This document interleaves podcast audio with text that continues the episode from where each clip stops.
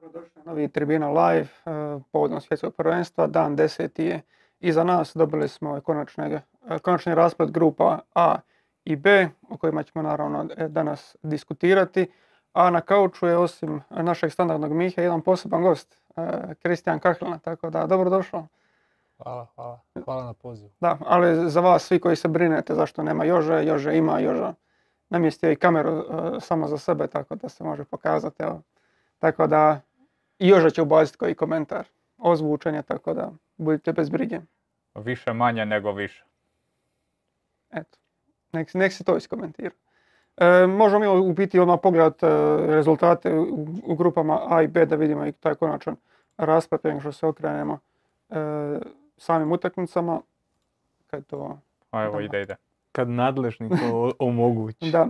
E, da, znači grupa A je današnjim pobjedama Nizozemske 2-0 e, protiv Katara i Senegala 2-1 protiv Ekvadora e, finiširala tako da je Nizozemska prva sa 7 bodova, Senegal je drugi sa 6, Ekvador ima 4 boda i Katar je ispao sa 0 bodova. Najgori domaćin u povijesti svjetskih prvenstava. Gol razlika 1-7, 0 bodova. U grupi B koja je netom okončana, SAD je pobjedio Iran sa 1-0, dok je Engleska uvjerljivo slavila protiv Velsa sa 3-0. To nam daje e, Englesku na vrhu sa 7 bodova, SAD prolazi dalje e, sa 5, Iran je ostao na 3, a Vels na samo jednom bodu. Eto. E, mi smo naravno pratili malo detaljnije one utakmice koje su bile, bile na HRT-u. Ovu koju smo sad gledali bio je Iran SAD. Eto, Kristijane, te, tebi nekako prednost u, u komentaru utakmice. SAD je cijelo vrijeme bio bolji, ali ono zadnjih 20 minuta ovako nedostaje rano da napravi nešto, pogotovo sad ova povlačenja na kraju mogle biti svašta. Pa da, to je jedan uh, utakmica od velike važnosti, veliki ulog. Uh, na početku utakmice se stvorila ta razlika gdje je Amerika ovaj, dominirala i, i bila puno bolja na terenu i do te neke 60-65 minute imala neke situacije gdje je trebala riješiti utakmicu, nije riješila i onda se to sve ovaj počne izjednačavati do kraja da je Iran zadnjih 15-20 minuta bio puno bolja momčad. Imao dvije, tri situacije koje su mogli e, malo bolje završiti ili da su imali malo više sreće. E, zabili gol i mogli su i proći skupinu kod drugi i biti veliko iznenađenje. Prvo veliko iznenađenje možda ovaj, e, na svjetskom prvenstvu. Da, jer, jer u biti možda su čak i, i premalo ljudi slali naprijed ovako pred kraj utakmice s obzirom da mi je taj jedan gol donosio prelazak i, i ti si tu spominjao ono 2-0 ti ne znači ništa, ćeš primiti drugi gol, potpuno je nebitno, a ako zabiješ taj svoj jedan donosi ti prelazak dalje. Pa ja bih samo istaknuo po meni da su igrali jako pametno, ti zadnjih 20 minuta bilo jako puno centra, to je ono što ja volim. Znači, pogotovo oni momčad nisu koja, koja može nešto igrati ili možda tehnički parirati eh, jednoj Americi ali prepoznaje trenutak kad e, se Amerika počela braniti, uvela još jednog stopera e, s petoricom od ozada, stavljali su loptu što brže na bok e, koliko su mogli. Svaki aut, svaki prekid, tu oko 30 metara su centrirali unutra i iz tog centra što se uvijek nešto može desiti. Tako se i desilo ovaj, dvije, tri situacije, nisu se desile iz neke igre, iz neke akcije desilo se iz toga da ubaciš loptu 16 metara i ono što je najopasnije, niko to ne može danas u današnjem nogometu kontrolirati, e, imati najbolju obranu, uvijek se nešto tu može desiti, neko nekog trkne, loše izbiješ, ostane lopta na 16 metara, pukneš i zabiješ gol, tako da mislim da su s te strane igrali pametno, sad da su mogli još više ljudi mhm. e, gore ovaj, e, malo pustiti da možda je to trener ovaj, nije dozvolio, ali da, da odu sa većim brojem ljudi, da budu još opasniji Mogli su možda, ali imali su svoje šanse, tako da mislim da će oni biti ponosni na, na, na sebe. Da. A, ovo je u dobroj mjeri ono, nekakav okus onoga što nam sad čeka u osmini finala, u finalu i tome što nam dolaze. Ovo je de facto šestnestina finala. Za njih dvoje, da. Da, za njih dvoje, šestnestina finala. I ovo što je Kristijan rekao, ima jedan veći period utakmice u kojoj Amerika dominira, brža je na lopti, bolje otvara prostore, e, kvalitetnije dolazi u završnicu, sad tamo ili si fali ti jedan korak ili imaš nesreće ili se ovi dobro brane u određenim fazama utakmice i onda u 70. minuti shvatiš da imaš dobar rezultat. i računaš imam se braniti koliko još 20 minuta, zapravo Da, si imaš braniti još 30. 30 minuta. Da. I kreneš se povlačit, povlačit i onda se događa taj pritisak, događa se, događaju se stvari pred tvojim vratima, a ne možeš više vratiti onaj ritam koji si imao u prvih, recimo 60 minuta.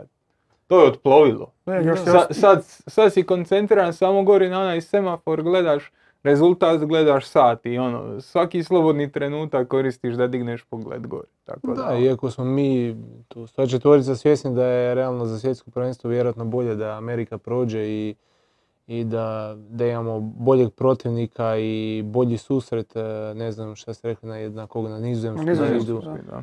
bit će više gledati da će to gledati nego da ide Nizozemska i Iran, već bi imali velikog, velikog favorita.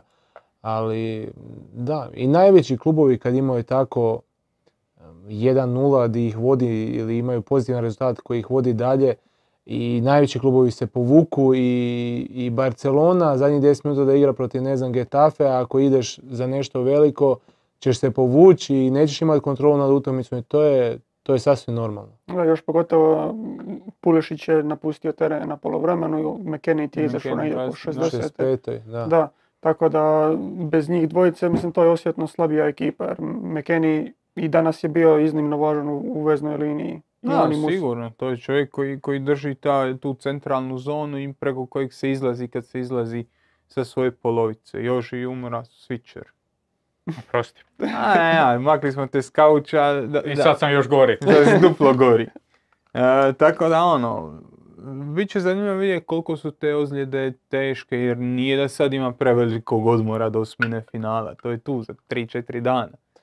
Ponovo igraš, a I ovisno je spremnost uh, McKennie ako je vuče tu već ozljedu, vjerojatno onda i me- između utakmica ne trenira uopće, možda ni na samim pripremama pred eh, svjetsko prvenstvo nije trenirao i ok, utakmica ti daje tu spremnost neku i kad odigraš, ali te i umara i ta ozljeda sad koliko je ozbiljna, ako će on morat svaku utakmicu izlaziti oko 60 minute, mislim da će se to osjetiti ovaj, eh, što se tiče Amerike i rezultata di, di igraš protiv nekog protivnika koji uvede jednakog igrača ili možda nekad i boljeg u boljoj formi, ali mora biti na klupi zbog tog i tog, a ti izvadiš tako bitnog igrača i uđe ti ovaj, eh, neko ko je vjerojatno zasluženo tamo, ali, ali nije ta razina. Da, značajno slabiji igrač. Pa mislim, ako ga ovako u ključnoj utakmici vodiš odmah oko 60. 65. minute, to pokazuje da sigurno nije bio ni Mhm. blizu ono, svog optimuma i sad vrlo je upitno kako turnir bude išao dalje, koliko će biti bit spreman.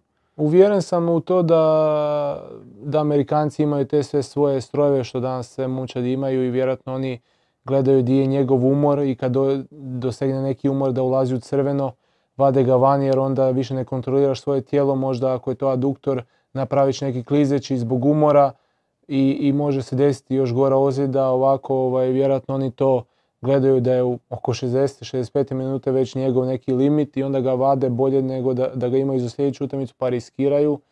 Računali su na to da će se izdržati ovaj, e, Mm. da će zadržati taj rezultat ili da će ga i povećati i uvjeren sam da je to. Mislim da je ipak još bitnija utakmica bila da bi ga se isforsiralo do kraja. Da, moguće. Nego, SAD, to što smo govorili, sigurno je djelovao bar u tih prvih sat vremena igre kao bolja momčad. U kakvom smo ih izdanju gledali? A gledali smo ih u klasičnih 4-3-3, e, gledali smo prvo da krenemo od Irana, jer to je bitno koje su sezone terena otvaraju. Gledali smo Iran u nekakvoj malo nižoj formaciji sa četvoricom u zadnjoj liniji, sa još četvoricom ispred njih i ova dvojica gore koja Taremi i Azmun koji su imali tu privilegiju da malo odmore. U suštini oni jesu pokušavali zatvarati prilaz lopte na E, znači ako pričamo, imali smo napadača Sargenta, imali smo dva krila, Vea i, i, i, i Pulišić koji su bili dosta prema unutra postavljeni, više Pulišić nego Vea, Vea malo tu, imali smo bočne igrače koji su dolazili visoko i ove tu centralne veznjake, znači tri vezna i onda su njih dvojica donekle pokušavala zaustaviti protok lopte prema McKenniju, ali McKennie se jako dobro otvarao u ove tu zone, primao loptu, spajao, spajao linije ili na, na bok gdje su Amerikanci, pogotovo tu na desnoj strani, jako dobro probijali jer on se otvarao i tu na desnu stranu. Znači tu preko 10, a 10 je u prvom poluvremenu ostao dosta niže. Prvih možda 30 minuta, poslije toga kad se digao tu gore, onda su, onda su stvarno imali jako, jako dobru protočnost e, kroz ove tu zone, spajanje 10 vea tu u sredini. Njega su tražili, on je napadao u dubini, Sargent je napadao u dubinu i bili su jako opasni iz, iz ove tu zone. Centar šut, probijanje skroz do, do linije, pa povratna na penal. Tu su stvarno stvarali jako dobar pritisak. Iran se u momentima dosta kvalitetno branio protiv toga, znači sa, sa spuštanjem centralnog veznog, sa zatvaranjem ove tu zone, pa te tjera da ideš na nekakav centar što Amerikanci u suštini ne bi željeli raditi ako ne moraju. Njima je puno draže i u kvalifikacijama su tu bili puno bolji kad su vraćali povratne, kad, kad bi probili stranu do samog kraja ne bi tražili peterac, nego bi tražili ovu tu zonu. Znači kad se stoperi uvuku da su oni tu. To Iran u dobrom dijelu prvog poluvremena nekako uspijevao zatvoriti i onda je, da je bio dojam da Amerikancima nedostaje kad su već došli tu negdje loptom da im nedostaje taj zadnji pas, Da, zadnje dodavanje.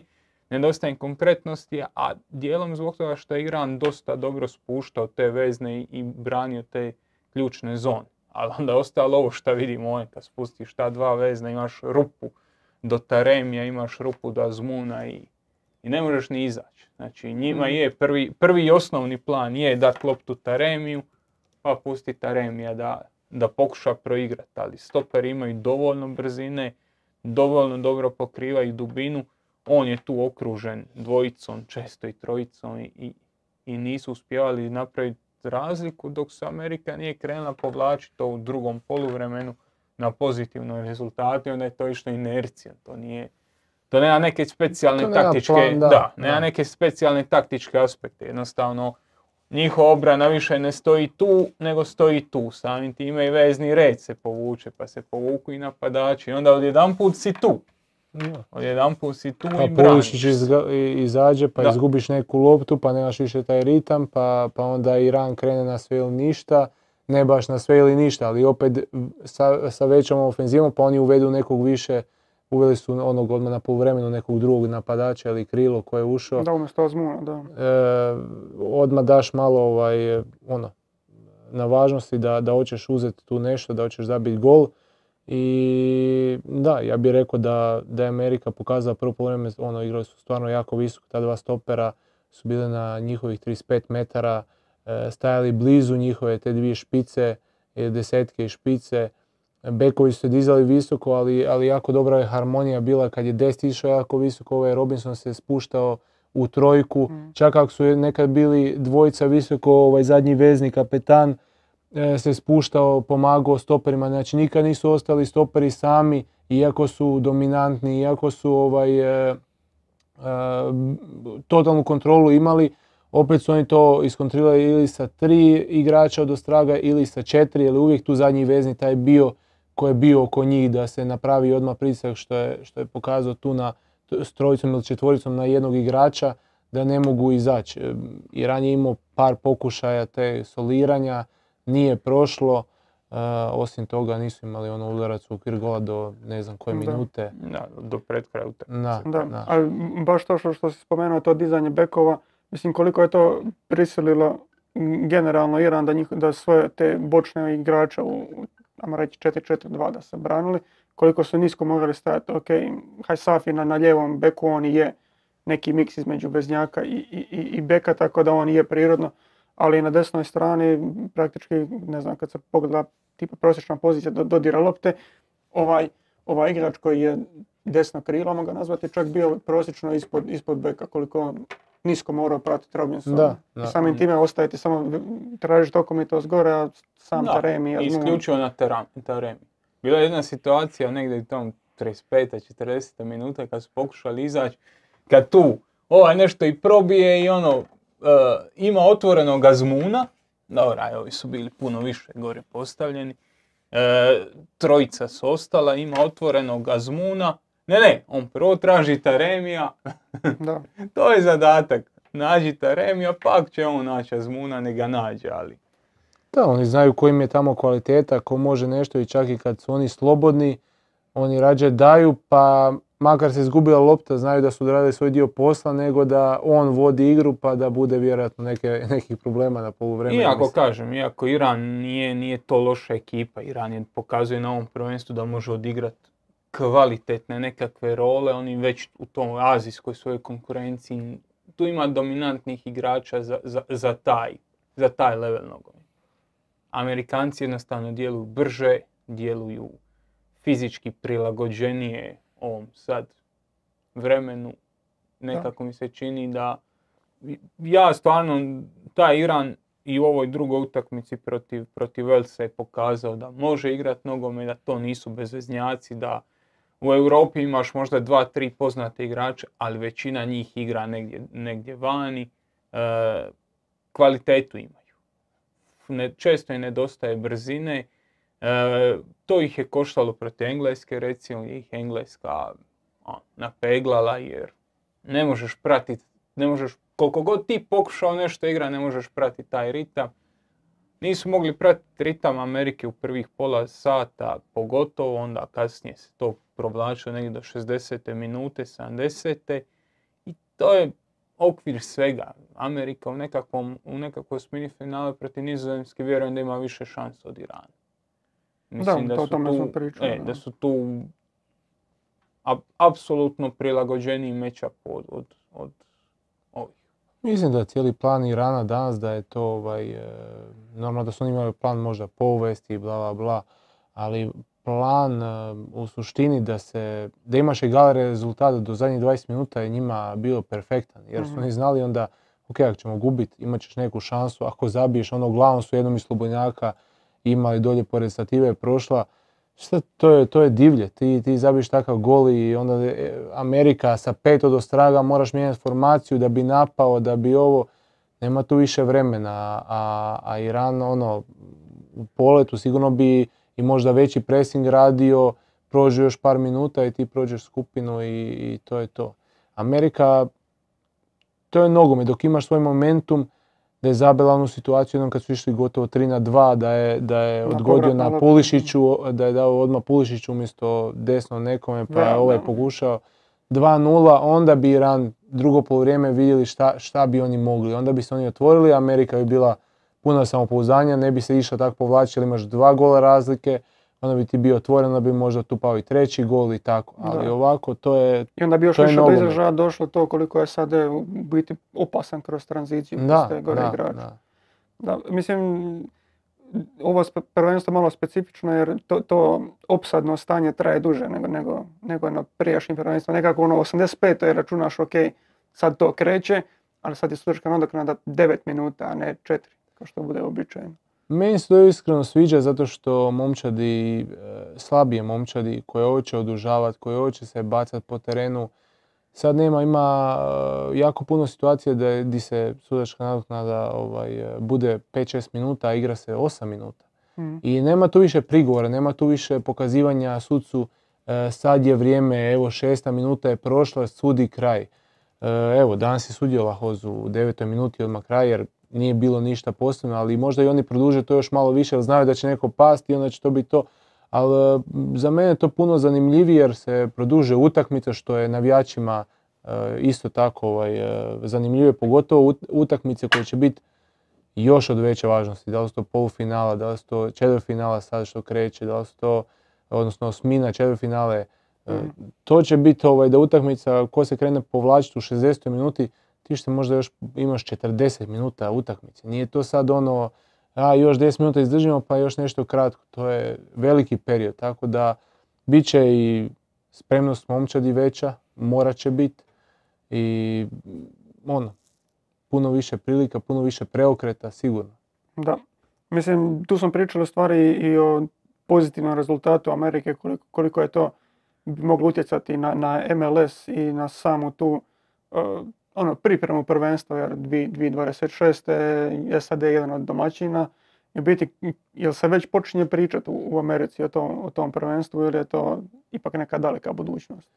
Pa nije priča se već, ja mislim da ove godine se sigurno već počelo pričati normalno da je ovo svjetsko prvenstvo ono glavno za njih sad da se pokažu, ali 2026. godine oni sve grade za, za to prvenstvo da su doma zašto toliko i ulažu u taj MLS zato što ga hoće podići, hoće svoje igrače isto tako ovaj, e, podići kroz taj MLS jer uvijek imaju pravila koliko mora biti Amerikanaca, dolaze s koleđa igrači. E, tako da ja mislim iskreno da, da Amerika napravi jako dobar rezultat da bi to bio debeli poticaj za sve oko Amerike i u Americi da, da ovaj, e, da i ulažu i da, da naprave još bolju priču za tu 2026. jer normalno bit će onda pozitiva kao što je Hrvatskoj e, svjetsko prvenstvo u Rusiji i dan danas ovaj, lijepo čuti vice prvaci, pa sad je svjetsko prvenstvo, pa sad će ti tako bi njima sigurno godilo da, da dođu do neke, do finala, do, do polufinala, ono, mm.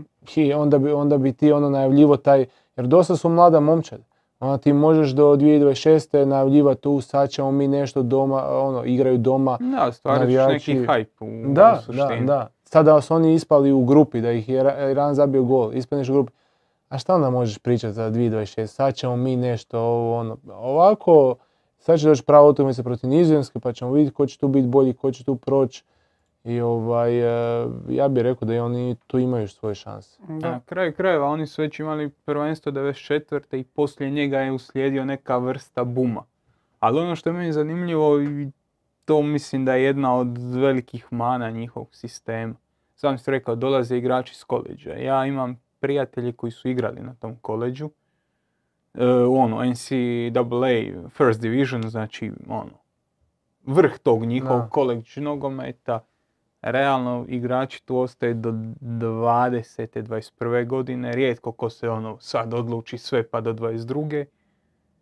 Kad usporediš kod nas, igrači su s 20 godina no, gotovi, da, oni su spremni. A tamo ima osjećaj da se gubi taj, ili može biti Pulišić pa si nekakav ekstremni talent u tom nekom mlađem sistemu, onda bježi preko, preko, preko oceana, ideš u Europu, on, Giovanni Reina, hrpa tih igrača. Pa evo, pa pogledaj ekipu, izbacio je Cimermana, Cimerman je igrač Nešvila, on je obično bio taj iz MLS-a, sad ga nije bilo, nije niko bio. Da, niko iz MLS-a, nego kažu ovo što šta Kiki kaže u nekom ono, znaš, kontekstu dužem, mislim da, ih, da, da će njihov nogomet raditi reorganizaciju tog omladinskog nekakvog da, njima, koliko sam ja vidio, njima je, šta je njima glavno? Njima je glavno kad ti igraš u tim reprezentacijama u 17, u 19, tu si ti, tu se kristalizira ko će biti profesionalac, taj ko Pulušić, ko taj Rejna, uh, onda oni odlaze odavdje, on sa U17, U19, on ide van. Ko nije u reprezentaciji, on mora ići na koleđ. I onda je njemu druga prilika da kroz koleđ ode u MLS. A i u MLS otići. E, to je malo drugčije uopće. E, meni tamo malo, malo sam dobio drugčiji tu ovaj, e, e, pogled kako oni gledaju na taj MLS. A, a to je stvarno tako. Tamo u Americi 300 milijuna ljudi.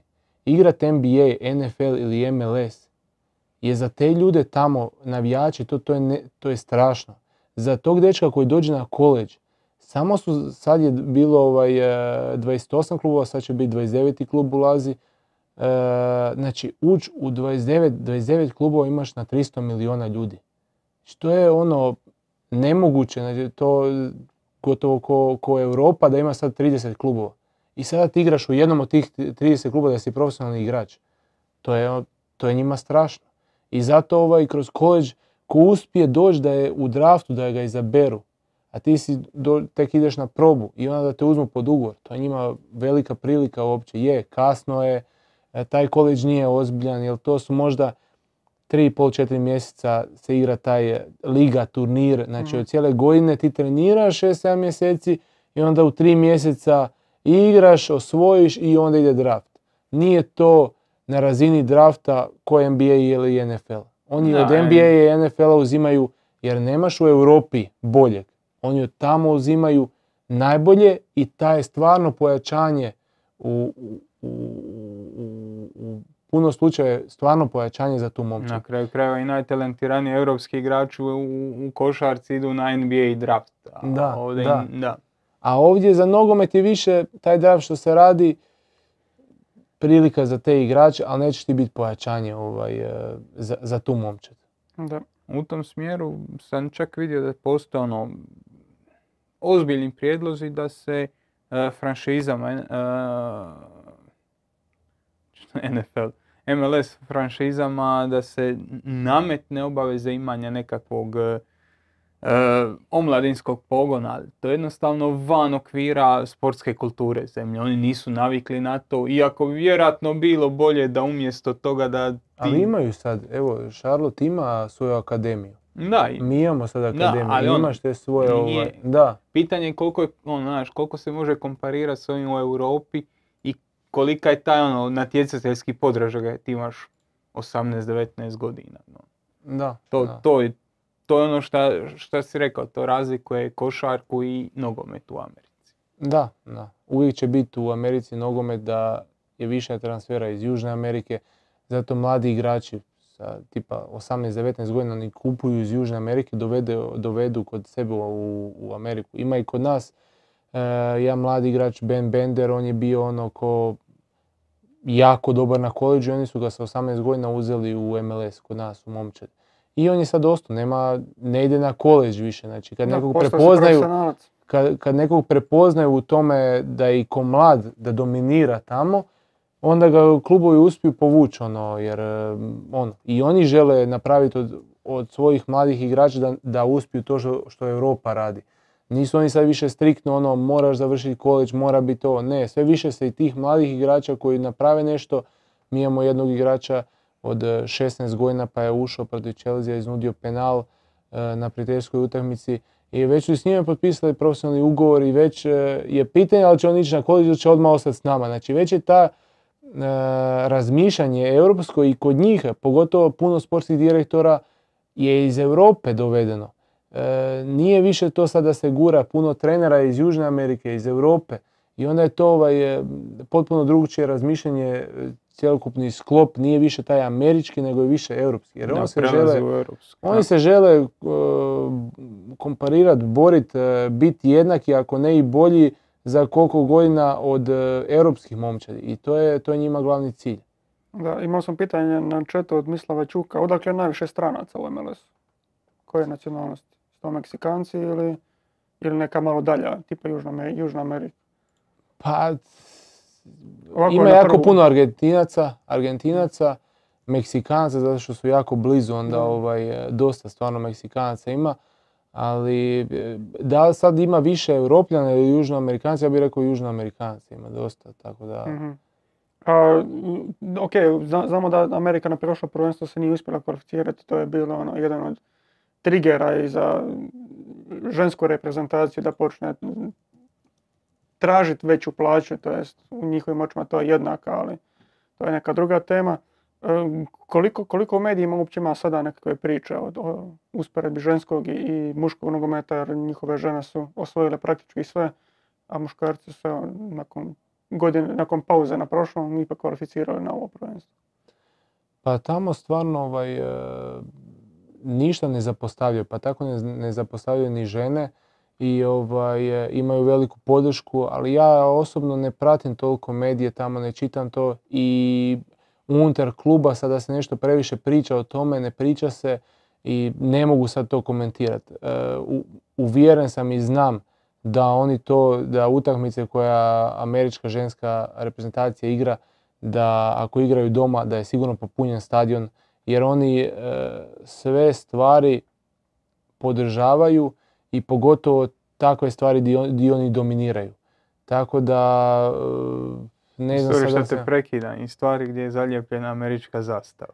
Da, da, da, to im je ovaj, glavno i meni je to s jedne strane lijepo jer oni e, su ono, cijene svoje i ne daju, ne daju kontra sebe, imamo tako neke rituale, ono, prije svake utakmice se sluša himna, e, da li je to prijateljska utakmica, da li je to turnir, e, ovaj, e, pripremni, na pripremama, e, nema veze, to, to se zna da ide američka himna, slušaš ju, poslušaš, može krenuti utakmica, E, NBA, NFL, nema, znači to je i meni je to lijepo za vidjeti zato što eto, to mislim da se takve stvari mogu pokupiti kod nas i malo ovaj, više, ja znam da će ljudi na to gledati joj ne treba ovo ono, ali tako učiš i mlađu djecu da, da više cijene i, i svoje i, i eto i svaki tjedan pjevaš tu, tu himnu u Hrvatsku, na primjer, pa ćeš i onda stvarno znati od, od prvog do zadnjih slova. Mhm. Imao sam pitanje i za, za zainteresiranost ljudi za nogomet u, Charlotte. Mislim da je bilo na početku sezone da se skinuo rekord neki da 900 tisuća, 90 tisuća ljudi da je bilo. E, ne, bili, bili, imali smo na prvoj utakmici 74,5 tisuće ljudi. E, velika, velika, ovaj, e, inter, veliki interes od, od ljudi. E, dosta u Šarlotu ima isto južnoamerikanca i onda ta glavna tribina ovaj, više oni ovaj, to uzmu. Mhm. I to je ono navijanje kroz 90 minuta. Ostalo i Amerikanci dosta dolaze na utakmice. E, ne možemo još komparirati sa, ne znam, evo, sad mi imamo na istom stadionu igramo mi i Panthersi, što su NFL Mhm. e, momčad. E, oni imaju otvorene obje tribine, e, odnosno cijeli stadion. Imamo taj sektor donji krug i gornji krug. I oni imaju oba sektora ovaj, otvorena. Njima dođe na utakmicu prosječno oko svaku utakmicu, a sad da, su još malo bolji, došlo bi im 75.000 ljudi svaku utakmicu. Mhm. Ali, pošto su loši, njima dođe svaku utakmicu oko 50.000 ljudi. I onda to izgleda poluprazno. Nama prvo prodaju ovaj, e, donju tribinu di stane e, 30 do 35 tisuća ljudi i nama prosjeku bude oko, mi smo imali ja mislim prosječno oko 34 tisuća ljudi ovaj, e, po utakmici e, i bilo je ono par utakmica od 45, 47 tisuća, bila je ta prva od 74, to je baš prva protiv Mhm. LA-a. Tako da ovaj, e, veliki je interes i bit će vjerujem i sljedeće sezone jer e, ono, e, stvarno ulažu to i sve ostale momčadi sam ja išao na gostovanja, sve momčadi koje rade malo bolji rezultat su popunjene tribine. A čisto, ono, čisto okvira radi, Charlotte je grad veličine Zagreba, dodaj oduzmi malo, ali to je tu negdje. Znači, kad kažem 40-50 tisuća ljudi dolazi gledat realno treću ili četvrtu najzanimljiviju momčad u, u gradu, onda znaš o kakvoj, o kakvoj sportskoj kulturi priča. To je jednostavno jedan drugi svijet. Da, jer u biti Charlotte je, kad po- tako pogledaš, dosta bogat sportski grad. Jer umjesto osim MLS ekipe imaš i NBA ekipu, NFL ekipu. Ne znam ima Da. li ikoga za hokej, vjerojatno ne. E, Za to d- ne. imamo, e, sad sam zaboravio kako se zove, ali oni su malo udaljeni. E, to je razlog, zato što oni tamo, sjeverna i južna Karolina, to je, ajmo reći, e, e, s- sve je to njihovo, nije to sad od Charlotta. Mhm. Zato se, Panthersi se ono, zovu Panthersi, ovi se zovu e, Hornetsi, mi smo baš Charlotte, a oni su htjeli da se mi zovemo i Carolina, da je, da je to od, od cijele južne i sjeverne Karoline. I, I tu ne dolazi samo ljudi iz, iz Charlotta. Oni putuju po tri sata da dođu na to. Znači to je sad razlika ko Dinamo da igra pa ti dođu e, ljudi iz Osijeka, ne znam, njih, ne Mhm. znam koliko tisuća pa ti dođe ovo. Zato što nemaš e, ovo ostalo ili koleđ ili ne znam, i to oni prate. Ali ako hoćeš pogledati MLS utakmicu, ljudi putuju po 2-3 sata da dođu na utakmicu. Nije sad to samo iz Charlotta 35 Da, tisuća i ljudi. to je totalno drugačija kultura. Znam ono tipa, ne znam, kad, kad govore, ah, to je samo 200 milja udaljeno. Nama je to ono, ovaj, Dvi države smo da, prošli, da, da, da. ima do toga jahanja. Tako A ne, da, ovaj prijatelj što, mi pri, što, je, što je igrao tamo, kaže ono, najnormalnija stvar da mi igramo, oni nogometaši, nebitni na tom koleđu, da igraju neku utakmicu i da dolete ljudi koji su tamo studirali prije 20 godina i da dođu njih gledat. On je bio negdje u, u Tennessee u nekoj pustopoljini. Ne, ne, ljudi dola, dolete s istočne, sa zapadne obale, nije bitno, dođu, gledaju tu utakmicu i nje- nje- njega je ono gledalo po 20.000 ljudi. Kultura je to je skroz tako, drugčija. da, A, drugačije. Kultura e, dolaska na stadion, sami dolazak na stadion je njima e, zabava. Oni idu to, e, da, ta jedna kultura di ti dolaziš i nisi isfrustriran. Nisi, e, ne dolaziš na utakmicu da bi sad neko morao pobijediti. Bio sam na, ovdje igram, pa ne mogu to tako osjetiti, oni su Mhm. oko mene. Ali idem na taj NBA dosta često, e, ljudi dođu na utakmicu, dođeš pa si ti u krugu stadiona pa gledaš tamo, oni plate ulaznicu, ali su oni u krugu stadiona pa tamo klopaju, pa gledaju na televiziji i onda zadnja četvrtina kad je najbitnije onda svi dođu na tribinu da se popuni. Prije toga bi ti rekao polu prazno, ali to je jedno ono 7-8 tisuća ljudi je cijelo vrijeme u tom krugu gdje oni klopaju, gdje se smiju, di... nije sve napravljeno da moraš doći, moraju pobijediti, moraju, nije da oni nemaju reakcije, joj šta, šta si napravio, kako si ovo fulo, kako nisi zabio, nego jednostavno drugčije, izgubi se utakmica, svi normalno izađu, zaplješću ili im ne zaplješću, nije stvar, ne fučkaju im, odu sa, odeš sa osmijehom na licu sa, sa, iz te dvorane, prošećeš, znaš da je za tri dana druga utakmica, opet dođeš njih pogledat, da vidiš šta ti oni mogu pružiti, dođeš ih podržati. Čim je malo bolji potez u košarci, iako gubiš 10, 12, 15 razlike, to se digne tribina odmah, kako ga je zakucao, kako mu je blokirao. Tako da e, drugčija kultura uopće i kod nas na stadionu, gubio ti 2-0 i ukližeš na jednu loptu, ideš, vide da daš 100%, oni će te podržati. Znači nemaju oni to, ali normalno da vide sada ti ono glumataš, onda te neće podržavati. Mm. Ali ovako dok Iskreno, ideš... šta ti je draže, ovo kod nas ili ovo kod njih? Pa meni trenutno, ja nisam ovdje igrao da bi ovaj, e, e, da bi igrao ispred 15, 20, 30 tisuća ljudi. Išao sam sad e, nedavno evo na utakmicu Hajduk Osijek baš pogledat, osjetiš ti to drugčije navijanje kod nas, da je to onako, ali to je baš ono, ja sam došao navijat tu, podržati klub da mi pobjedimo. Ako slučajno ne pobjedimo, šta ja ovdje radim? Dan je Ono, Da, dan je, šta ja ovdje radim ako vi ne možete ovo pobijediti?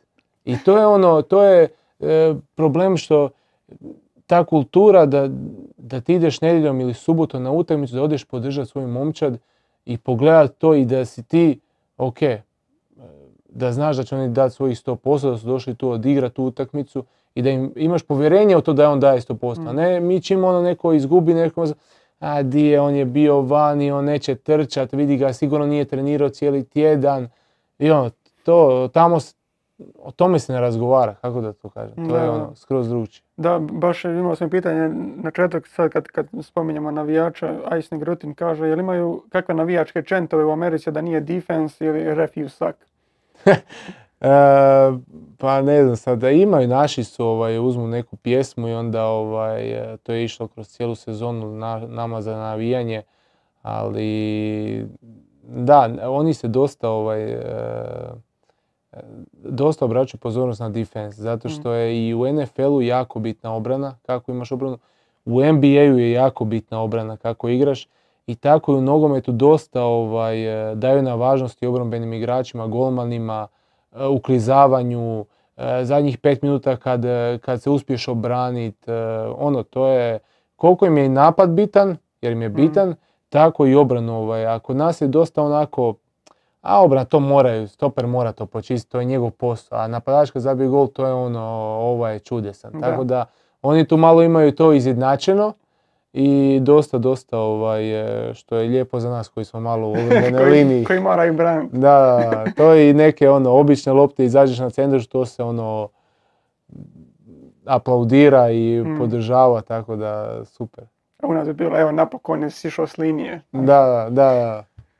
Ali onaj, što sam mislio reći, za, za te utakmice, meni se čini nekako u SAD-u da je to, ono, ne, ne bi rekao cjelodnevni događaj, ali događaj. U nas je to ideš na utakmicu, ideš na utakmicu, u njih ideš na događaj, ono event. da. Baš je to, ono, skupit ćeš se i prije, bit ćeš tu negdje u krugu stadiona, ko, ko što kažeš, pa na utakmici, ono, za NBA to kažeš, nećeš ni možda ni ući odmah na, na početku, a tipa za bejsbol, kad to traje 3-4 sata, ljudi ne idu toliko zbog bejsbola. Nego, ono, I tu se i razmijenju, ja znam u tom bejsbolu mi imamo e, drugu ligu, ovaj, e, oni igraju drugu ligu Mhm. cijelo vrijeme. I ti kad ideš na tu utakmicu, dođeš na početku, neki dođu na pola utakmice, pogledaš sat dva i odeš doma. Nije sad to uvreda da ti nećeš gledati. To je takva isto kultura u bejsbolu. Dođeš, gledaš sat dva ili sat vremena, ideš doma. Dođu Mhm. drugi ljudi, tako ono, mislim, vjerojatno ima i onih fanova koji su baš za bejsbol fan, pa on gleda cijelu utakmicu. Ali dosta nas, ono kad smo mi nogometaši išli gledat, dođeš i to Amerikanci, ovi mlađi, sat vremena, ok, pogledali smo malo, bilo za ovo za pljesko si, poslušao himnu lijevo desno i ajmo doma, ono, neće sad tu biti 3-4 sata radi, ra- ali ono, sama kultura dolaska na stadion, da, ići ćemo danas na bejsbol, pogledat malo, pojest koji hambi, nešto popiti i, i to je to. A pogotovo za NBA i NFL i za naše MLS, to se rade ovaj, i vatromet i, i ono, i plesači i ovo i ono, i razne igre, pa dobivaš neke dijamante, pa ovo, pa u, na NBA uvijek imaš pred kraj utakmice da te drži, ako se slučajno gubi, onda se dijele neke posebne majice uvijek. eh, Da, I svaki time out je nešto. I da, svaki time out je nešto, pa te zove s tribine, ajde za nagradu, ko će pogoditi tricu, ko će ovo napraviti, ko će ono, tako da uvijek tu su oni stvarno ono, jedan visoki nivo, nije sad samo u temi, dođi i platio si ulaznicu da gledaš Da. utakmicu. Ne, platio si ulaznicu, ti znaš da ćeš potrošiti tamo za piće, za hranu, ali ćeš i nešto dobiti. Imaš mogućnost da dobiješ nešto, a ako ne, show neki, doće neko na polovremenu otpjevat nešto, Da. to je, to je kod njih jako bitno. I onda Dua Lipa dođe na finale, ne nije bila Dua, ko je bio na finalu e, Lige prvaka pa je ni bio nezadovoljan. Mm, Kamila Kabelja. Kamila, da. Da, nezadovoljna recepcijom. Pa ne, pa mislim, e, dobro, ona je pjevala kao u- uoči finala, onda su navijači pjevali svoje. Tako da, to, to je bio jasan znak, ajde se makni. Skloni se. E, Evo, zadnje pitanje vezano za MLS. E, 305 kaže, gdje svrstati Damira Krajlaha na listi u MLS? Pa ja sam s njim jako dobar, on je ove godine nažalost imao e, jednu ozljedu leđa pa nije baš igrao. E, na početku nešto odigrao, onda do kraja sad ušli su i u play-off, e, nije nastupao. Ali ovo prije što sam ja pratio, on je stvarno tamo ovaj, e, ima svoj renome, e, cijene ga ljudi tamo, e, pogotovo u njegovom klubu, on je kapetan e, tog kluba. E, ono, sljedeće sezone bit će im veliko opet pojačanje kad se bude vratio. E, on ima svaku sezonu tamo kad igra svojih 10 do 12, 13, 15 golova što je, što je jako puno jer je to stvarno jedna e, kompetitivna i, i jaka liga, znači svi su onako dosta izjednačeni i onda ti znači kad imaš igrača koji može tako zabiti od 10 do 15 golova po sezoni, a i oni su ove godine i, i bez njega odigrali onako opet jako dobro, opet su ušli u playoff što je u Americi onako sve se bazira na tome da li ćeš ući u playoff ili neće, a onda je sve moguće, kad uđeš u playoff onda je sve moguće, Jedna tako da sezonu si odradio dobru kad uđeš u playoff.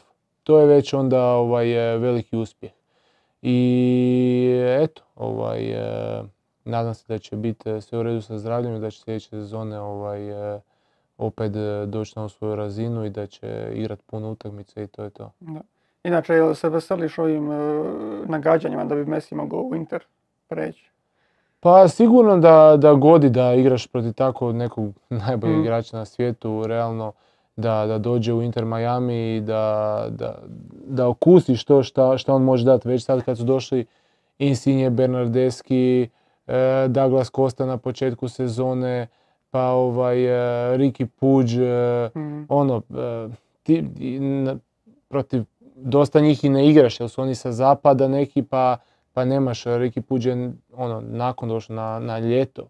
E, Protiv Insignija i Bernardeskija sam e, igrao dva puta i ti vidiš kad su oni stanu, ja na jedno krilo, drugi na drugo krilo, pale si par dijagonala, razvuku te ko ono, ne možeš ti onda više to pohvaliti kad se oni ovaj primi loptu, okrene se u sredinu Insignija i samo u drugom dodiru, ti možeš staviti blizu njega igrača obrambenog, ali kad on ima tu kvalitetu, on je došao tu u možda i najboljim godinama, ono 29-30 godina ima, e, nije to sada je došao sa 35-6 godina pa se ne može pomaknuti. On je još prvi par utakmica ono, došli su sa pauze iz Italije pa su se odmah priključili pa su igrali po poluvrijeme i to. Ali kasnije njih dvojica, ja mislim, e, ne znam koji su broj golova zabili u tih desetak utakmica što su igrali. Tako da Toronto sljedeće godine će biti e, užasno jak sa, sa njima dvojicom i, i ono, uvijek se tu nađe još neki južnoamerikanskog mi niko od nas ne zna, a, a odličan je igrač. Mm. E, tako da ovaj, e, odlično bi bilo za MLS, a i uvjeren sam da će dovesti još puno igrača ovaj, do, do 2026. da će se to iz godine u godinu i da će pomicati te limite koliko smiju dovoditi, e, koliko smiju dati plaće i, i da će ovaj, napraviti od MLS-a jednu stvarno jako, jako ligu. Da, e, da se vratimo na, na, na svjetsko prvenstvo. Druga ekipa koja je iz te grupe prošla, naravno kao proplasirana, bila Engleska. Danas um, malo smo bacali pogled samo na tu utakmicu. Slavili su golove. Wales, Ne, samo na golo, da. e, slavili su Wales sa, sa 3-0, malo su izmiješali postavu, ali ono, od ovo, ovo što smo mogli vidjeti ili nekako generalna razmišljanja o, o, o Engleskoj, što si dosta gledao, š- kako ti se sviđaju? Pa tu prvu protiv Irana utakmicu onako baš je bila, ajmo reći, rapsodija od golova i svega od akcija. E, otvorilo im se, kako bi se reklo. E, mislim da su dobri, ovaj, e, ali ne znam, ne bi toliko ovaj, dao na značaj. Ne znam, ne igraju mi tako neki dobar nogomet da bi ja nešto rekao. I ove sve rezultate prije toga što su igrali u kvalifikacijama. Liga nacija i to. E, sad su prošli tu skupinu, pobjedili su, možda imaju dobru atmosferu pa će to sve ispast na dobro, ali sad baš da se ja njih bojim, onako ja uvijek to nešto kompariram kakvi smo mi sad. Možda prije ne znam koliko godina kad je Hrvatska ide na svjetsko prvenstvo, a da prođemo skupinu. Sad baš nije tak da prođemo skupinu, sad su malo ciljevi onako da dođemo do polufinala nekog bi onako, četvrtfinale, polufinale bi bilo onako da smo mi svi zadovoljni. Tako da malo je reprezentacija od kojih ti možeš reći da su bolje od nas. I tako gledam i Englesku. Nije da se oni meni sad baš nešto da ono, dojmili da, da su nešto strašno, pogotovo protiv ovih Amerikanaca kad su igrali drugu utakmicu, tu sam utakmicu baš gledao. To je bila egal utakmica, možda Engleska imala koju šansu više e, iz nekog prekida i to, ali Amerika igrala jako dobru utakmicu, egal utakmicu i eto, završilo je 0-0, jel tako? E, tako da Engleska je prošla ko prva, to je, to je bio i cilj, a sad ćemo vidjeti dalje kako će igrati protiv malo jačih protivnika.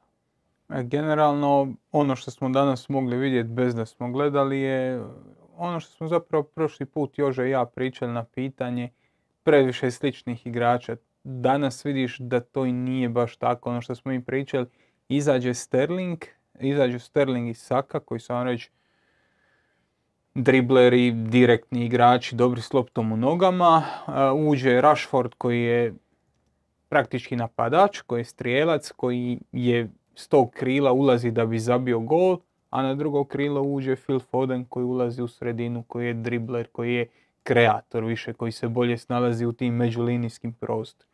I to je ta snaga koju Engleska ima. Engleska može postaviti tu momčad na način da se prilagodi nekom suparniku u nekoj daljnjoj fazi. Naravno da se neće prilagođavati SAD-u. Ne bi barem trebala. Trebala bi to uzimati, trebala bi pokazati neku dominaciju. Ali u nekakvom četvrtfinalu, polufinalu, finalu, oni imaju tu moć unutar sebe da se prilagode. Imaju dosta, dosta kvalitetnih rješenja. Generalno nisu oduševili na ovom prvenstvu i danas smo gledali ono preko što smo gledali prvo poluvrijeme dodavanje u zadnjoj liniji, pa onda nekakva progresija ako uspiješ preko boka probiti dalje, uspio si, ako ne, onda ajde zavrti preko Bellinghama, pa ako Bellingham probije, dobar si, ako ne probije, opet vrati nazad, opet vrti, vrti. Da, možemo mi sad reći da nisu kao nešto, a ja mislim da su oni e, sad prvi po golovima, koliko su zabili golova ovaj, na ovom prvenstvu, znači zabili Da. su šest e, i sad tri, Špa- znači Španjolska. devet, Španjolska, koliko je Španjolska zabila? Španjolska sedam, ovo ima jedan Ali ima još- da. Ne, Ali imaju jedan- još jednu utakmicu. Da. Ali ajmo reći to su onda prve dvije momčadi koji su zabili najviše golova, najdominantnije možda odigrali te dvije utakmice i ovu I su to, 0-0. I to bez Kane. Da, Kane da. samo asistira. da. Da. Kane samo asist na asist. Ali opet ovo e, je, imaju široki kadar, a sad koliko će uspjeti to trener ovaj, e, izmobilizirati, kog kad staviti, ko je u formi. E, Dobro to sve izgleda kad se povede, kad se vodi, pa uđu još dvojica, pa su oni svi su to ovaj, ono lagani, ali drugo je kad dođe to četvrtfinale, pa možda gubiš, pa onda uvedeš Fodena, pa baš to nije kemija između njega i Kena, zato što nisu igrali prije, Mm. tako da, ono, to je, zato su treneri tu, ovaj, imaju veliki utjecaj na, na momčadi, koliko uspiješ izvući tu kemiju iz, iz svoje momčadi i koliko su oni, ono, e, kompatibilni kad, kad uvedeš neku dvojicu, da li su oni kompatibilni sa Kaneom onda kad uđu ili nisu. Nekad to ljepše izgleda na, na, na papiru kad staviš ko će igrat, nego kad igraju zajedno. Tako da, ovaj, eto, vidit ćemo, ovaj, iz ovih svih Liga Nacija i toga nisu mi baš oduševili, sad su prošli skupinu, svaka im čast, sad ćemo vidjeti kako će to dalje izgledati. Da. Mislim, imali smo par pitanja, tipa Mika Rashford kaže da on neko slučajno kaže da će tim u kojem je Kane zabiti sedam golova, dobro sad je devet golova, e, dok on igra, a on neće biti strelac, bili, bi, bili ga opsovali ili pljunuli. Pa ja sam prvo kolo stavio Kane daje i nije Kane dao, tako da meni je Od još svih šest golova. Šest golova, nula Kaneovih. Meni ko da sam ja sad trener engleski, ja bi bio onako jako sretan zato što e, ja znam da taj Kane gori od e, da treba zabiti gol. Mm. I, I svi mi znamo da on mora zabiti svojih dva, tri gola na svjetskom prvenstvu. Ko što ja ko e, navijač Hrvatske znam da Perišić mora zabiti svoja dva gola u Hrvatskoj. I meni je drago bilo što nije zabio u utakmicu kad smo ono već nabili gol razliku zato što on će to izvući iz sebe. I jednostavno sad sljedeća utakmica ja negdje računam da bi Perišić trebao zabiti gol. I to je, to je tako. Uvijek je bio u važnim utakmicama tu glavni. I, i da ga je na prošloj utakmici zabio odmah to onako malo bude ok, zabio sam ga, sad, ovako je malo sad on sigurno ono u sebi, moram, moram zbog sebe, moram na ovom svjetskom prvenstvu i onda je to tako i Kane. Nije ga zabio sada, kad će doći bitna utakmica, zna se ovaj, ko je tu da, da ga zabije. Da, imao sam pitanje koje veže malo Engleze i Amerikanca. Jel e, Remi Amera i Engleza više govori o snazi Amerikanaca ili slabosti Engleza?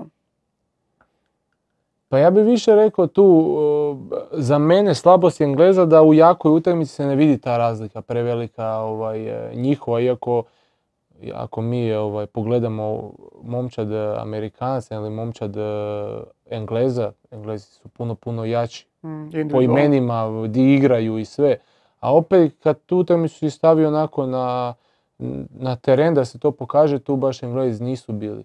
Možda protiv ovih manjih momčadi stvarno ta kvaliteta dođe debelo do izražaja ako protiv Irana koji danas, ali ovaj, e, eto, ovaj, protiv Amerike nije došlo protiv tamo Mađarske, Njemačke su igrali 3-3, e, ono, ne znam, kad su to malo izjednačenije utakmice, kao da nemaju to, taj impuls da, da mogu preći na svoju stranu i da nekog razbe tako u derbiju. Da, u osmini finala ih čeka Senegal, s njima su se iskrižali, Senegal je pobjedom protiv Ekvadora u izravnom dvoboju osigurao mjesto u osmini finala.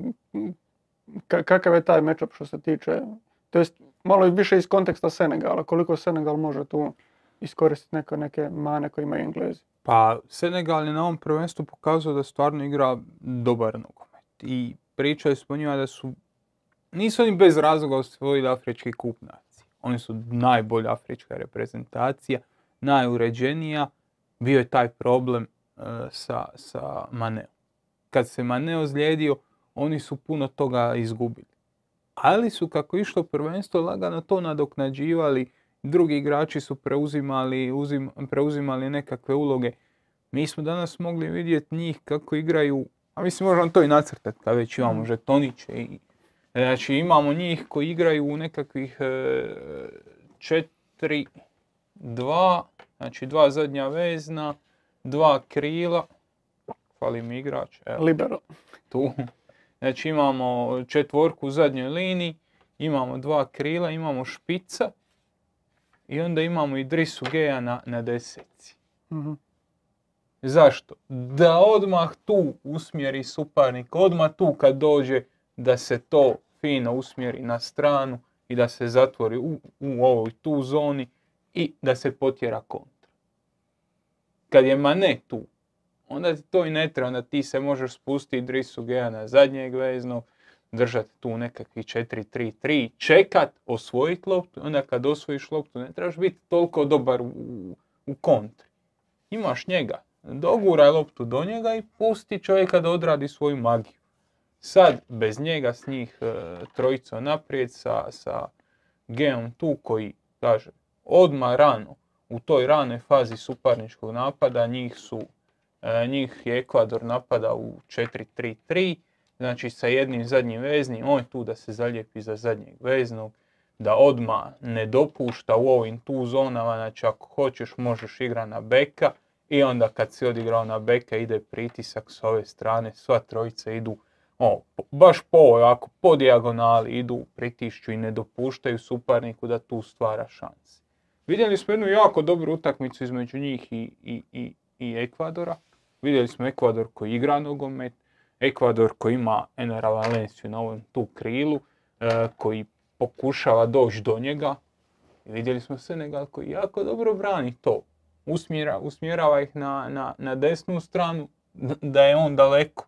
Da u startu ti teško dolaziš do njega. Kad i dođu na tu stranu, kad otvore na ovu stranu, onda opet imamo dobra spuštanja, imamo dobra preuzimanja i jako dobru kontrolu prostora, tako da je, Senegal je igrao nešto defanzivnije, Senegal je igrao na X. To se isto može vidjeti iz prvog poluvremena, recimo gdje je Senegal puno više napadao, a Ekvador je bio taj koji je držao rezultat koji mu je odgovarao. Ali od Senegala smo vidjeli da je i bez Manea opasan, da je bez Manea također zadržao visoku razinu organizacije i da će Englezima biti sposoban zatvoriti ove tu zone. Znači Bellinghama koji se diže, e, Masona Mounta koji ili se tu otvara ili ulazi ili koga će već staviti na, na krila. Znači oni će vrlo dobro zatvoriti te half space zone. Imaju Drisu Geja koji je tu ono, Dobro. nije u napadu, To, to, to, to je taj problem. Idrisa G je dobio žuti karton, Idrisa G Ne, neće ne biti. Oni, znači, dva ključna veznjaka, Kujate i da, Idrisa koja G baš to. Će koja biti te- out. Koja te e, je out i Drisa G. Znači oni su tu u četvrtfinalu. E, u, suštini, Da. u suštini propustio sam to da Idrisa G ima... Ka- ovaj, kako reagiraju na gubljenje ključnih igrača? Ne, za, za koja te sam znao, sad evo moram ti reći da sam totalno propustio podatak da su ovi, da, da i on ima dva žuta. Da. I da mi to jako mijenja percepciju koliko se mogu suprotstaviti englesku. Bez koja su mogli, jer oni možda nemaju takvu ono desetku koju on treba markirati kao Mm. što je to radio prva dva kola. Nema nekoga, znači više se, više se zasnija na rotacijama i, i blokiranju prostora, ali bez, bez Idrise Geja nisam siguran da će to moći, da će to moći toliko kvalitetno napraviti. Da. E, ne znam jesi li vidio e, gol koji je Ekvador zabio, u biti onaj korner, pa je odigrana lopta i bio bi offside da nije bio čovjek koji brani prvu stativu. E Sad, Nisam, pitanje nisam. za tebe kao golmana, jel, jesi ti golman koji, koji voli imati igrača na stativama ili na jednoj od stativa ili ih potjeraš da idu, da, da idu na skok, da nisu uz liniji? U većini slučajeva to trener određuje onako, ok, nekad imaš u komunikaciji sa golmanom e, šta ti paše, e, nekad te on spasi, nekad te on zezne Mhm. u toj situaciji, iako nisam vidio gol. Ali e, ja nisam u zadnje dvije, tri sezone nemamo igrača na stativi, više imam u igrača koji je u toj zoni između stative i, i peterca, pa možda čak i dva igrača tu nekako jedan ispred drugog, ali nemam igrača na stativi jer ovaj, e, ne znam, mislim da je to i, i gubljenje tog čovjeka, koliko će on spasiti golova tokom sezone, da, da, da stoji na toj liniji i da masu njih, e, tih igrača su onda, nisu uopće koncentrirani, oni se zalijepe za tu stativu i ne pomiču se ako lopta ode preko, da se on sad sa mnom pomiče po tom golu pa da on nešto zatvara, nego on ostane na toj stativi Mm. i onda drži se za tu stativu pa izreagira nogom ono s te stative umjesto da se pomakne pa da pokuša obraniti. A, ovaj, a ove vrhunske momčadi sve manje to koriste jer oni se, čim je centaršut na van, već se dižu svi na 5 metara, ako neko samo dodirne tu loptu da ju štrajfa na drugu stativu, već su svi u liniji da je taj zadnji igrač ovaj, u offside Mm.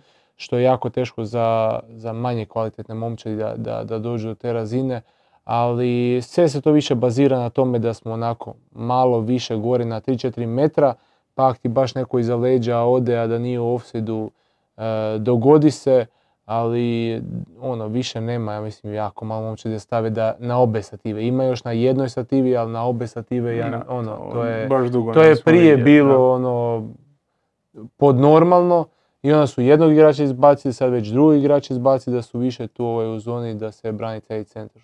Da, jer mislim ovo je čak ono najgori oblik toga bio jer lik se držao za, za stativu, ali unutar gola. Znači, ono, praktički je bio van terena, ali samo je malo virio Da, na da. crti, tako da u biti čak i da ga je pogodila lopta, pitanje bi li ga pogodila unutar gola ili izvan A gola. to je što mnogi navijači misle joj trebao si ovo, trebao si ono.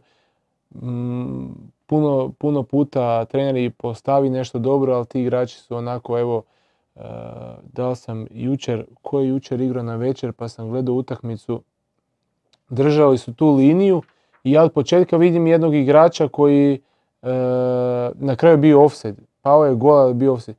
I vidiš jednog igrača u obrambenoj liniji da već stoji iza svih svojih. To je možda Brazil bio, kad je Charleson izletio. Njima su Ne, ko je igrao, ko je igrao prije ovaj Brazil ili... E, Gana i...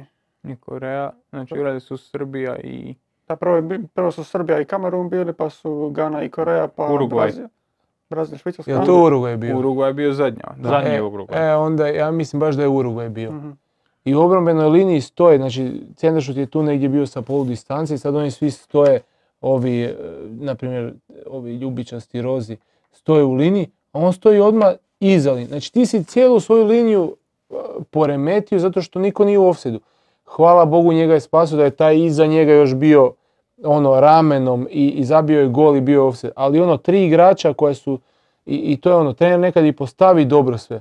Ali ti igrači ako su dekoncentrirani, ako malo se povuku iza zato što je on u strahu da ne vidi loptu, ti poremetiš 5-6 igrača koji stoje, koji odrađuju dobar posao, ti samo odeš, nema offside oni ti zabe gol, tako da, ovaj, a tako i s tim postavljanje na stativu, pa se on primi za stativu, ne miče se po golu, ti si tu nisi na stativi da držiš stativu, nego da braniš gol.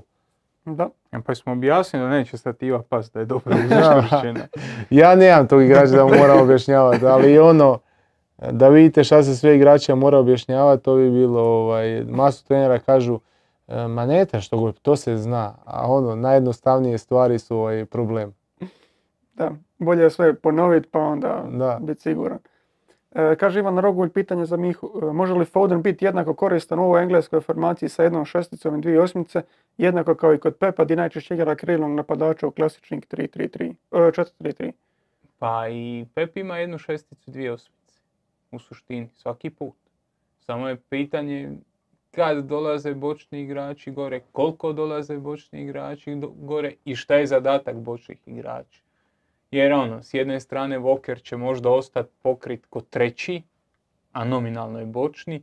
S druge strane Cancelo će možda ući unutra ko drugi vezni, ko drugi zadnji vezni. A, tako da ono, dosta, dosta je pitanje šta točno donosi kod koje Pepove formacije, odnosno kod koje Pepove postavke, šta točno donosi koji, koji bočni igrač. Mislim da u Engleskoj, gdje smo još i ja zadnji put pričali koliko oni zapravo imaju različitih opcija za postoji su, mislim da on može na krilu donijeti jako puno tim svojim ulascima u sredinu i da tu može biti vrlo, vrlo opasno. Da. E, bilo je još jedno pitanje, mislim, za usporedbu. Znači, Mari Matas kaže, može li se Senegal sa Maneom uspoređivati s onim iz dvije druge u bilo kojem kontekstu? Ja se sjećam uopće dvije, dvije druge. Sjećamo se e, i- i kasnije kad To vi analitičari se sjećate. Ne, ja sjećam, ali mislim da u najbolji Senegal koji smo mogli gledati u ovoj nekakvoj konkurenciji, ako ćeš i Afričkoj, oni su uzimali, oni su sad uzeli uh, Afrički kup nacija, bili su jako konkurentni i prije, u kvalifikacijama su dominantni. Senegal je uz Kamerun, ako gledamo dugi niz godina, najjača reprezentacija. Znači ako gledamo od 80 i na ovo. Imao se obje- obalu bjelokosti s Drogbom, su Dobro, Nigerija, Nigerija. i Nigerija, a Da. Nigerija po meni imala onu generaciju 90-ih koja je bila top, ali i prije i poslije toga onako. Mislim da su ova dvojica s nekako najvećom tradicijom. Ali da je ovo najuspješniji od svih Senegala koji smo gledali. Pa Senegal je debitirao dvije druge, tako da ono, ne, ne znam sad koliko tradicija ima tu, tu utjecaja. A tu je najviše utjecaj taj jedan, dva igrača koji ovaj, e, naprave veliku razliku ko je eto kad je bio u Kamerunu, ko Mm. Drogba u obali Bjelokosti. Sigurno je to Da, nositelj. da, to je, ovaj, to je njima ta jedna najveća razlika, a onda imaš tu i ovih momčadi e, gdje do- Aubameyang igra, pa opet to, Da, to, nije ta, da. da, to nije ta kvaliteta, on ne može Dosta- napraviti dosta- sam nešto, dosta iako ovo što si- sanjaju to. Što si ti pričao u prvom dijelu, kultura. A, Senegal ima drugačiju nogometnu kulturu. Pa brdo kampova je u stvari dole akademija. i- Akademija, dr- e, klubovi, su, klubovi i akademije su dosta dobro povezane što u drugim afričkim e, zemljama moram reći nažalost jer mislim da bi jačanje te baze podiglo čitav taj nogomet na jednu višu razinu, da imaš kampove nekakvih europskih akademija ili čega već, znaš, i sam igrao si sa hrpom igrača.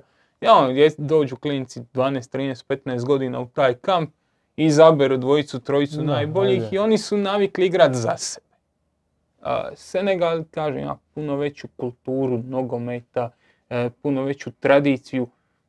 Ovo što kažeš, da, njima je svjetsko prvenstvo 2002. bilo naj, e, prvo, e, prvo veliko natjecanje, svjetsko Mm. prvenstvo. Ali oni imaju tu kulturu tih e, baš akademija gdje se igrači izgrađuju kroz momčadi od kadeta. Nisu ono na jednom sad okupljanju, idemo odigrati turnir, pa ono koga neko vidi ide dalje, ko ne, nek se vrati doma.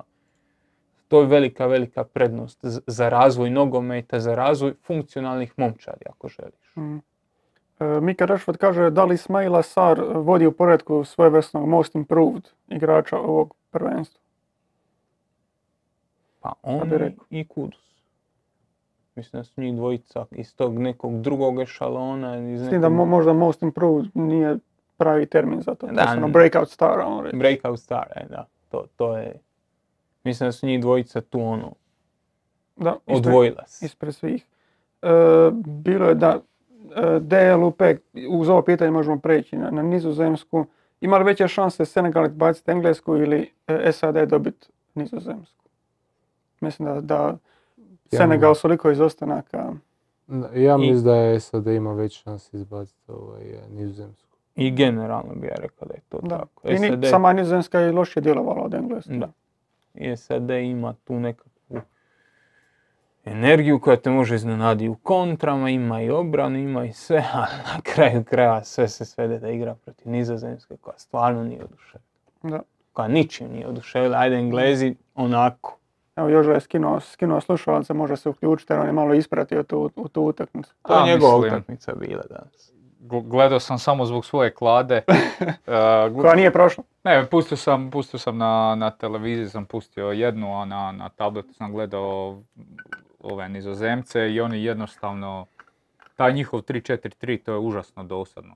Znači sa trojicom iza u otvaranju pa dva zadnja vezna, ni De Jong tu ne donosi neko probijanje linija. Ova trojica gore su jako usko.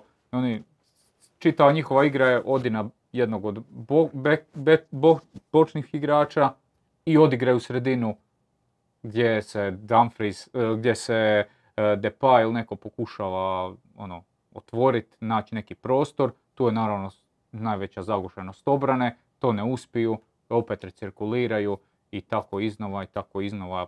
Jako malo dubine, jako malo kretanja, ono da daš loptu pa nastaviš kretanje. Jednostavno statična ekipa koja ne znam, ne znam, mislim da će oni imati, posebno protiv Amerikanaca, ok, on, Amerikanci imaju problem sa, baš ne zabijaju puno golova i to, ali neće to baš biti lagana utakmica za Nizozemsku. To će onda biti tvrdo nešto. Da, a Da. s druge strane, mislim, imaš tog e, Gapkova koji ti bilo kakav mali segment e, koji mu daš prostora iskoristi i jednostavno trenutno ih e, vuče, ali nema, nema izuzev toga, ajmo doći sad u tu zonu na 20 metara s loptom, pa probat nekim kratkim pasom razigrat i, i, i tako zabit, nema, nema neko, neke B opcije. Ja sam igrao recimo te e, kornere a, da ćemo imat, da će Nizozemska imat šest i pol kornera, jer sam računao, ono, ovi će igrati u niskom bloku s pet, ok, pa ćeš po bočnim pozicijama probat dva na jedan, prolaz, povratne,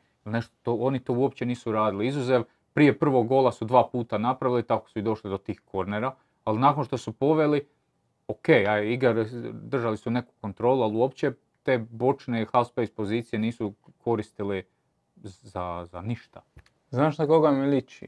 Sad kad ga ovako gledam. Ne, ova kamera je uh, one, one, one show wonder. Jer to je što je.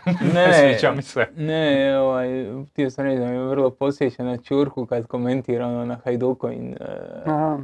kad, kad stave nema, ono... nema sliku. nema Ne, samo- on jedino- svoju sliku. To, to, Jedino moram reći, evo, da se pohvalim kako smo poh- ovo iza sve lijepo pospremili. I to se ne Evo, vidi od vidiš, tebe. Sve smo napravili. Če- vi čemu množina, to si sam A napravio. vrati se u Herson tamo u bunker, ajde. To si sam napravio. E, dobro, mislim, ono, kad govorimo o Nizozemskoj, dobro, i SAD, u SAD je odigrao tri utakmice koje nijednu nisu izgubili. To i u kontekstu Nizozemske koja tako djeluje u napadu ne, ne zvuči baš kao nekakav lagani matchup. Pa meni zvuči tako da će Amerika vjerojatno malo onako zbog respekta prema Nizozemskoj onako, neće se povući, bit će tu ritma u utakmici i oni će tražiti nešto po meni više iz polu kontra i kontra, imaju tog Veja koji je stvarno iznimno brz i, ovaj, i ulazi iz tog eh, drugog plana, eh, utrčava eh, veliki broj ponavljanja, Nega Pulišić nađe s jednom dvije lopte, pogotovo ako igraju sa trojicom od ozada. Ja nisam stvarno gledao nizozemsku pretjerano da bi mogao sa nešto komentirati kako to izgleda, Mhm.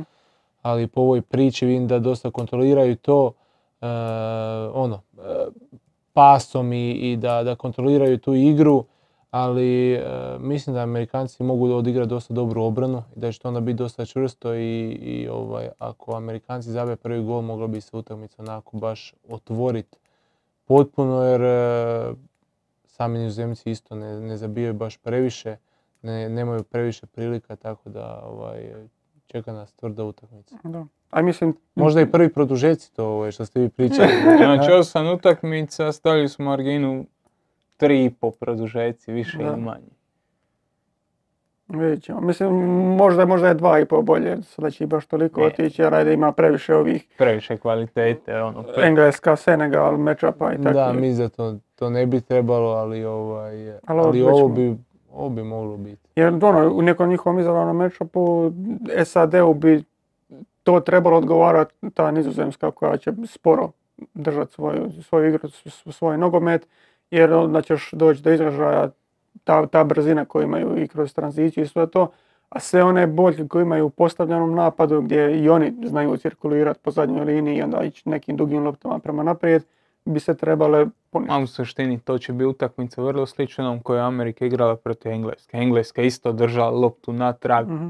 Mali rizik, nula rizika, teško će Amerikanci slagat kontru na kontru. To, toga neće biti. To je, to Ako je, ne učačkaju neki gol povedu, ok, to onda je, će to se, je. onda će Jedan se gol nizo- može otvoriti utakmicu. onda će se nizozemci morati otvoriti, ali dok nizozemci budu mogli kontrolirati, držati liniju nazad, tap, tap, tap, vrtiti oko Amerike, oni će to i raditi, ovo što je Joža rekao, tri natrag, dva zadnja vezna, još Deli Blind ako bude na, na, na lijevom boku, pa i njega još malo spusti dole, znači to ti daje ogromnu stabilnost. Nisi opasan prema naprijed, ali Pa ne trebamo mi biti nešto posebno pametni da, da vidimo da ovo cijelo svjetsko prvenstvo tako kreću utakmice. Mene jedno koje impresionirao je bila Francuska, eh, prvu utakmicu na otvaranju kako su krenuli ono baš pošteno, ono napadački i čak u toj utakmici su primili prvi gol, ali ih to nije poremetilo 2%, nastavili su i samo su mljeli, mljeli dok nisu zabili prvi, drugi, treći. I, I to je jedna jačina reprezentacije kad imaš to samopouzdanje da, da si ti taj, da si ti, ovaj, da, da ti moraš pobijati utakmicu i to je to. Malo će biti takvih reprezentacija u, na ovom svjetskom prvenstvu. Čak evo gleda, kad smo gledali i tu utakmicu, barem sam ja gledao, a i vi ste sigurno Brazil, Srbija, Mhm. nije to izgledalo sada Brazil je gazio. Ne, oni su kontrolirali utakmicu, imali posjed, imali neke prilike, ali nije to sad bilo da ti kažeš, meni je jedna momčad koja je razbila, nekog je bila Francuska tu prvu utakmicu. To je bilo ovaj, ono, da ti od prvog momenta vidiš ko je glavni na terenu i onda pred kraj su samo smanjili ritam, završili utakmicu, to je bilo to. Ovo sve ostalo je onako oprezno i onda što se ponavlja i najviše i u tom studiju kad, kad gledamo to na, na HRT-u, e, čekaš taj gol da otvori utakmicu. Jer taj gol kad se zabije, onda ova druga momčad mora, ovi imaju više prostora i tako. Pogotovo kad slabija momčad zabije prva gol ili ovaj, e, ono, ako jača momčad zabije, onda se već to ono, zna, zna ko je pobjednik. Da. E, mislilac te mislilac nas pita, e, mislite li da ovo svjetsko prvenstvo imamo puno teži ždrijeb nego prošlo svjetsko prvenstvo pro- e, ako prođemo sa prve ili druge e, pozicije. Moram, pošto ja sam samo još sjetio. Jer čovjek zove mislilac, ne mislilac I i svako svako, pit- pitanje posta, mislite li i to je još urnevesno smiješno, a meni je smiješno koliko je još smiješno. Imamo li teže ždrebe nego prošlo svjetsko prvenstvo? Apsolutno imamo. Apsolutno imamo. Ali kako je mogućnost ako završimo prvi, onda se sve okreće, ali tako? Da, ali opet imaš Njemačku vjerojatno. u- Da, u u svi. A opet nisu mi nešto Njemci sad impresionirali da nešto, pogotovo oni nama leže. E, je da je Njemačka uvijek Njemačka i tu utakmicu sad koju su igrali, e, realno Španjolci povedu, imaju kontrolu, ali opet je Njemačka se vrati u igru i sad sa tim bodom je u igri da opet prođe ovaj, i da ovisi samo o sebi. E, tako da mislim da ako smo prvi, ako idemo na Njemačku, mislim da je to onako Ne, ali opet kad pogledaš, mi smo u Rusiji imali Dansku, pa Rusiju, pa Dobro, tu isto imaš Španjolsku, ni sad ne Ti- znaš ko će koga izbaciti. trebao si, ali sad se već slažu ono, da, da, da se neće dogoditi tako Da, da, lagano, da. tako da. Neće, ali evo da, Španjolska je po meni ta druga momčad koja je pokazala svoju kvalitetu, igraju stvarno dobro i ovaj e, i bit će jako dobra momčad, otići će ono, ovisno s kim će igrat sad u osmini, da li s nama, pa ajmo reći, to će biti onda jako veliki derbi, ali da idemo na Njemačku po meni to bi bilo ovaj, neću da smo favoriti, ali mislim da imamo i veću kvalitetu od njih, Pa, trenutno i bolju formu i, i Tu smo bili govorili bolje Njemačka nego Španjolska. u Sigurno, sigurno. Najbolje Japan, ako ćemo birat. Tako da, dosta o tome. E, Miroslav pita za Ekvador. E, Što mislimo o njemu, jesu li oni najnesretniji tim na ovom prvenstvu s obzirom na da su pokazali dosta? Pa ljudi su ispali i onda ne možeš sad o njima pričati o nekim hvalospjevima, ali meni su oni najveće iznenađenje prvenstva. Odnosno najveće pozitivno iznenađenje. I oni i Senegal imali su nesreću pa su zapeli sa Senegalom koji isto odradio vrhunski. Ali moram iskreno priznati da nisam puno očekivao od, od Ekvadora radi XY razloga. E, Valencia koji je, to smo gledali zadnji put, e, odigrao ispod 50% minuta kvalifikacija, nije bio redovit, nije, je sad odigrao top prvenstvo. Prve dvije utakmice pogotovo nosio ih je, danas ga je Senegal dobro iskontrolirao, danas je on dosta loš, lošiju utakmicu, ali generalno momčad koja je pokazala dovoljno da prođe dalje. Eto, nisu imali, koliko god imali sreće u ždrebu, toliko opet i nisu imali. A tako smo imali i u ovoj skupini i ranije isto pokazao ono, da Da. pobjediš Velsa, ono, pokazali su nešto i danas su bili u igri do, ne bi niko rekao da su nezasluženo prošli. Je, su- nakon prve utakmice, Da. kad izbješeš to s engleskom, Da, da.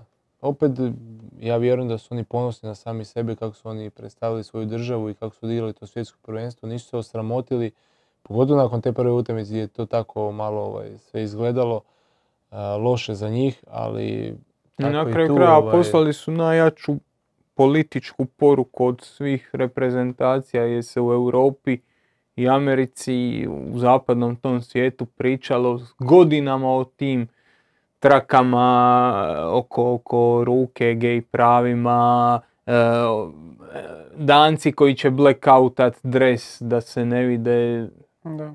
i niko ništa nije napravio. Jedini su oni poslali neku političku poruku, jedini su oni ono napravili jedan statement koji je u tom trenutku u toj državi ipak nešto, nešto wow. Njihovo nepjevanje himne je stvarno jedan potez na kojem se ostatak tih europskih zemalja koji su bili prije jako glasni moraju malo zamisliti. Jer ti i ja smo pričali kao u FIFA je rekla ne možete nositi ove Trake, trake u duginim bojama, dobit ćete žuti karton. I šta se dogodi ako ne znam ko je prvi počinjao? Engleska, ona je Eto, eto, prvi. eto, Kane dobio žuti. Kane ne dobije žuti, neće skine traku, dobije drugi žuti. Ok, Kane izađe, prebaci traku drugom igraču. Pa on, utakmica se neće započeti. FIFA to sebi sigurno neće dozvoliti. Da se utakmica na svjetskom prvenstvu ne započne. Da, samo ko će se igrat protiv toga da sad Kane krene ko kapetan i da dobije žuti karton pa ne može igrat možda zbog tog žutog kartona osminu finala. Je, to je to. Zato kažem da je ta, taj potez koji su Iranci taj- napravili Da. u držaju kako jesu, gdje ljudi Da, dobivaju glave vise za to. gdje gdje ljudi dobivaju zatvorske kazne radi Facebook statusa i to ne zatvorske, to 30 godina zatvora dobiješ jer kažeš nešto šta s- nije društveno poželjno. Ne pjevat himnu u tim uvjetima znači da neko tamo tvoj, neka tvoja mater, sestra, neko može ostati bez glave. A oni su to napravili, zato iz te perspektive ja njima skidam kapu i za tu prvu utakmicu koju jesu izgubili, ali sigurno nisu bili koncentrirani 100% na nogomet. Nakon tog poteza siguran sam da su oni razmišljali o tome šta će ovo značiti. Šta ovo znači u budućnosti. Sigurno. E, Prema što se ok- okrenemo našim... Daleko od toga da bi dobili englesku, da, da se razumijemo, ali... Prema što se okrenemo kladionicama, imamo još jedno pitanje vezano za, za MLS Tomeksa. E, pitaju je si igrao sa Župarićem iz Timbersa i kakav je lik? E, nisam, ove godine mi sa zapadom a, iz istoka igraš sa svima po, po dva puta Mhm. normalno, a sa zapadom smo igrali protiv osam momčadi, ali nije ovaj, e, Nisu među među njima, njima. da, Portland nije bio, vjerojatno sljedeće godine je, ali ne znam di, da li igramo tamo ili tu jer igraš protiv osam momčadi, od toga četiri ti dolaze, čet, e, kod četiri ideš. Onda sljedeće godine e, se to, oni to imaju matematički, Drugačiji kako se, to, kako se to izmjenjuje, jer ne znam, tamo je 14 momči, znači s osam igraš ove godine, sljedeće godine od tih osam možda igraš sa, sa četvero, Da. nove četiri dođu, pa opet onda se tako mijenja Mhm. svaka treća, možda evo ove godine nismo igrali s Portlandom, slije- vjerojatno sljedeće dvije igramo, pa opet onu treću ne igramo i tako, jednu godinu igramo, sljedeće godine ćemo možda igrati samo kod njih, one iza godine 2024 ćemo igramo samo kod nas i tako, tako da ovaj, ono, uh, nisam igrao, tako da... Da ne znaš unaprijed raspored u biti, kako će to biti. E, mislim da, da je to to, ok, bilo još jedno pitanje. LeBron James of soccer, ne znam jesi upoznat s tim, tako su predstavili Pulišića kao, Aha, ono, kao bio je onaj mjenjačnica ili kako se zalagaonica, zalagaonica. U biti je neko došao s potpisanim dresom Chelsea Pulišićem i onda su oni zvali onog svog koji će procijeniti kako je to vrijedi, neki stručnjak i onda on rekao za Pulišića, a nije to razina Messi i Ronaldo, ali, ali tu je ono, LeBron James of soccer. aha. Tako da sad to postao kao neka meme. Ono. Kakva je uopće percepcija Pulišića u Americi? Jer on, ono, da je ono Captain America, ali je li baš tolika zvijezda? Pa mi smo igrali baš protiv Chelsea ovaj, prijateljsku utakmicu tamo u šestom ili sedmom mjesecu, mislim Mhm. da je u sedmom mjesecu. E, I eto, pola stadiona tad je isto bilo ovaj, oko 60.000 ljudi, 65.000 ljudi na stadionu. E, pola stadiona nosilo njegove dresove za, za Chelsea, iako vjerojatno nas ovaj, podržavaju, ali pošto je Pulišić i, i stvarno su mu tamo iskandirali i tako, a cijene ga zato što je to njihov možda i najpoznatiji reprezentativac koji igra po Europi, koji već godinama igra po Europi i ovaj e,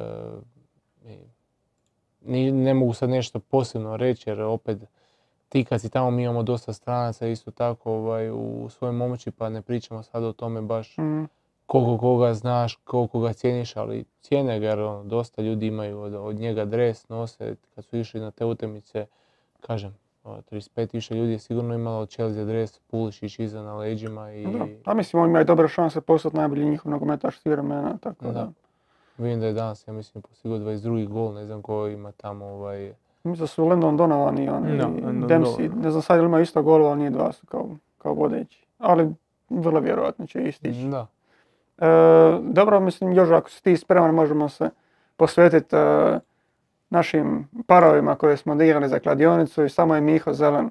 Samo je Miho točno pogodio par i rekao je da će biti za na Ekvador Senegal da oba daju gol i da će biti preko 17,5 udaraca.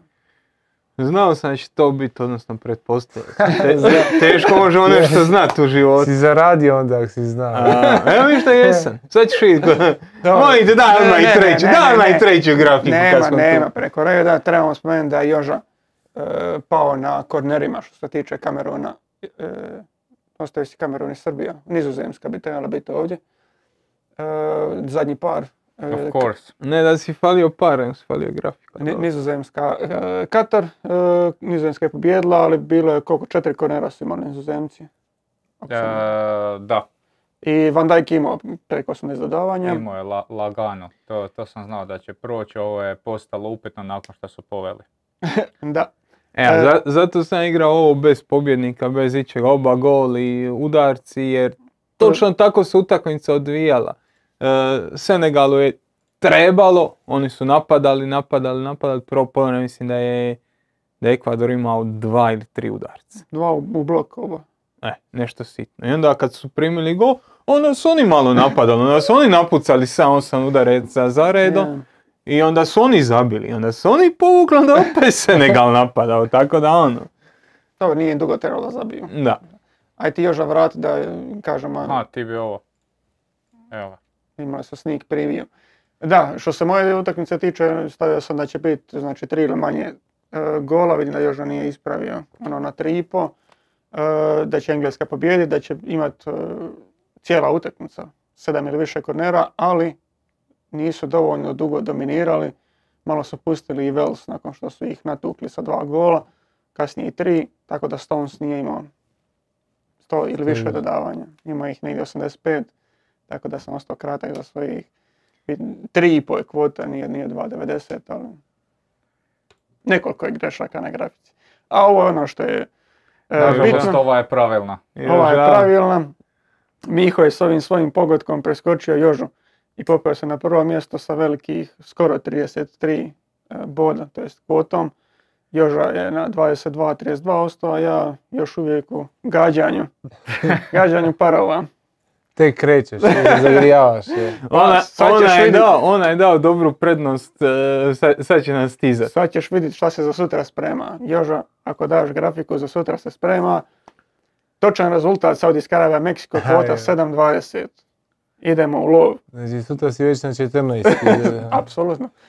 E, Miho je odigrao utakmicu Poljska-Argentina, da će Argentina pobijediti i da će zabiti, ovo je za Argentinu, da će zabiti Da, ovo je za Argentinu, znači Argentina pobjeđuje i daje gol u prvom, prvom polu. poluvremenu, e, gotovo dva, a Joža je na Australiju i Dance odigrao da će Danci pobijediti, da će biti na utakmici šest ili više kornera i da će biti 13 i po, više od 13 i po udaraca. To je isto za utakmicu Ne, ili za samo za Dance. Dance? Ne, sve, sve, Sve za za dan. dan. A, sve samo za Dance. Sve za dan. Ok. Eto. 13,5 udaraca Danci. Ma ladno u prvom poluvremenu. Danci ti isto vole okruži nazad i doći do, do, Da, Do- ne znam. Vole šutnut malo izvan više do nego ovi. Hojbjerga.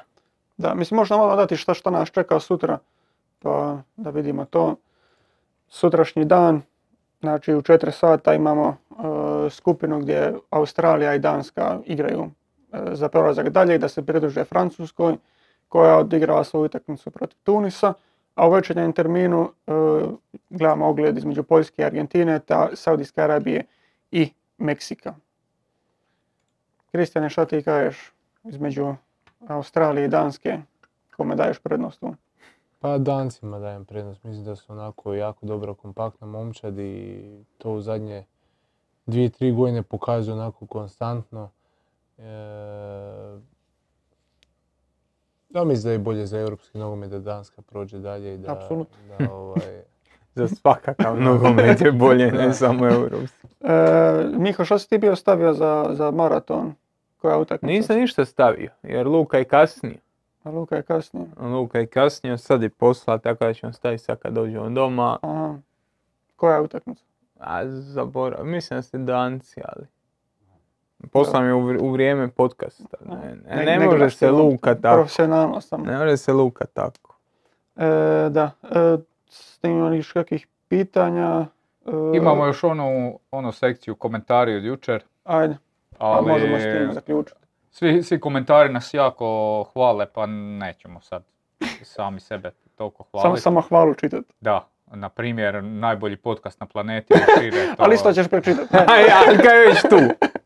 E, ali pročitat ćemo jednog. Boa Constrictor kaže, jel zna itko da se u slučaju istog broja bodova prvo gleda međusobni ili ukupna gol razlika? Jer čini mi se da i voditelji sami ne znaju, prije neki dan je Vela recimo rekao da je Maroko siguran. I ja koliko znam gol razlika. Gol razlika. Da, da, Ovo mislim da razlika, smo mi mislim da cijelo vrijeme nije ni. Vela to rekao. Ne znam, može se var.